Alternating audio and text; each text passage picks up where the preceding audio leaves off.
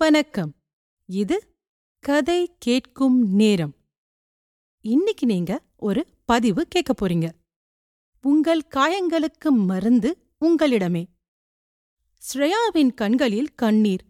அவளால் கட்டுப்படுத்த முடியவில்லை. கதறி அழுதுவிட்டாள். ஸ்ரேயா ஒரு தைரியமான பெண்தான். முற்போக்கு சிந்தனை தெளிவான எண்ணங்கள் மனமுதிர்ச்சி இவை அனைத்தும் இருந்தும் ஏனோ அவள் தேம்பி தேம்பி அழுதாள். அவள் பெற்றோரிடம் சண்டை. அவர்கள் அவளை புரிந்து கொள்ளவில்லை. தவறாக பேசியதை அவளால் தாங்கிக் கொள்ள முடியவில்லை. கடந்த வாரம் வீட்டில் சண்டை. அதை நினைத்து இன்றும் அழுது கொண்டிருந்தாள். ஸ்ரேயாவின் இந்த நிலை நாம் அனைவருமே சந்தித்திருப்போம். தெளிவான எண்ணங்கள் கொண்ட பலர் கூட முன்பு நடந்த கசப்பான அனுபவம் எண்ணி இன்றும் உணர்ச்சி வசப்படுவதை நாம் பார்த்திருப்போம். கண்ணீர் சிந்துவதால் தவறேதும் இல்லை. அழுவதால் நம் மனதில் சுமை குறையும். ஆனால் என்றுமே நம் துயரத்தையும் நம் கடந்த காலத்தையும் பற்றி ஓயாமல் நினைப்பது மன அழுத்தத்தையே தரும். நன்றாக யோசித்தால் முடிந்த விஷயங்களுக்கு நாம் புத்துயிர் கொடுத்துக் கொண்டிருக்கிறோம். முடிந்தவற்றை இறந்த காலம் என்று கூறுவர். நம் நெருங்கிய உறவினர்கள் இறந்தால் சில வாரங்கள் அழுவோம்.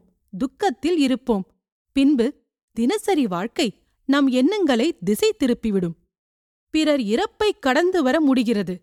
ஆனால் இறந்த கால கசப்பான அனுபவங்களை கடப்பது பலருக்கும் பெரும் போராட்டமாக உள்ளது. நம் முயற்சிகளின் தோல்வி உறவுகளின் முறிவு அவமானம் என்று நாம் கடந்து வந்த பாதை எப்படி இருப்பினும் முடிந்த அதாவது இறந்த ஒன்றை நினைத்து உயிர் கொடுத்து நிகழ்கால அமைதியை இழக்கிறோம். துயரமூட்ட இல்லாத மனிதரே இல்லை. அனைவரும் கசப்பை சுவைத்துப் பார்த்துதான் இருக்கிறார்கள். கசப்பு நாவில் இருந்து மறைந்தாலும் அதை நினைத்துப் பார்த்து அந்த மூட்டையை சுமந்து கொண்டு இல்லாத வலுவை மனதில் வைத்துக் கொண்டிருக்கிறோம். பிறரை மன்னித்து அவர்களை அப்படியே எந்தவித எதிர்பார்ப்பில்லாமல் ஏற்க வேண்டும் என்பது புரிந்தாலும் வாழ்க்கையில் நடைமுறைப்படுத்துவது கடினமாக உள்ளது.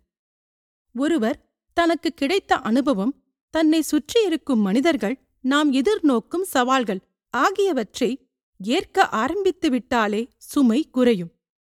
தன்னை ஏற்கும் மனிதன் தன் தவறுகளையும் ஏற்கிறான். இதனால் பிறர் மேல் தனக்கு ஏற்பட்ட கோபம் மறைந்து மன்னித்து விடுகிறான்.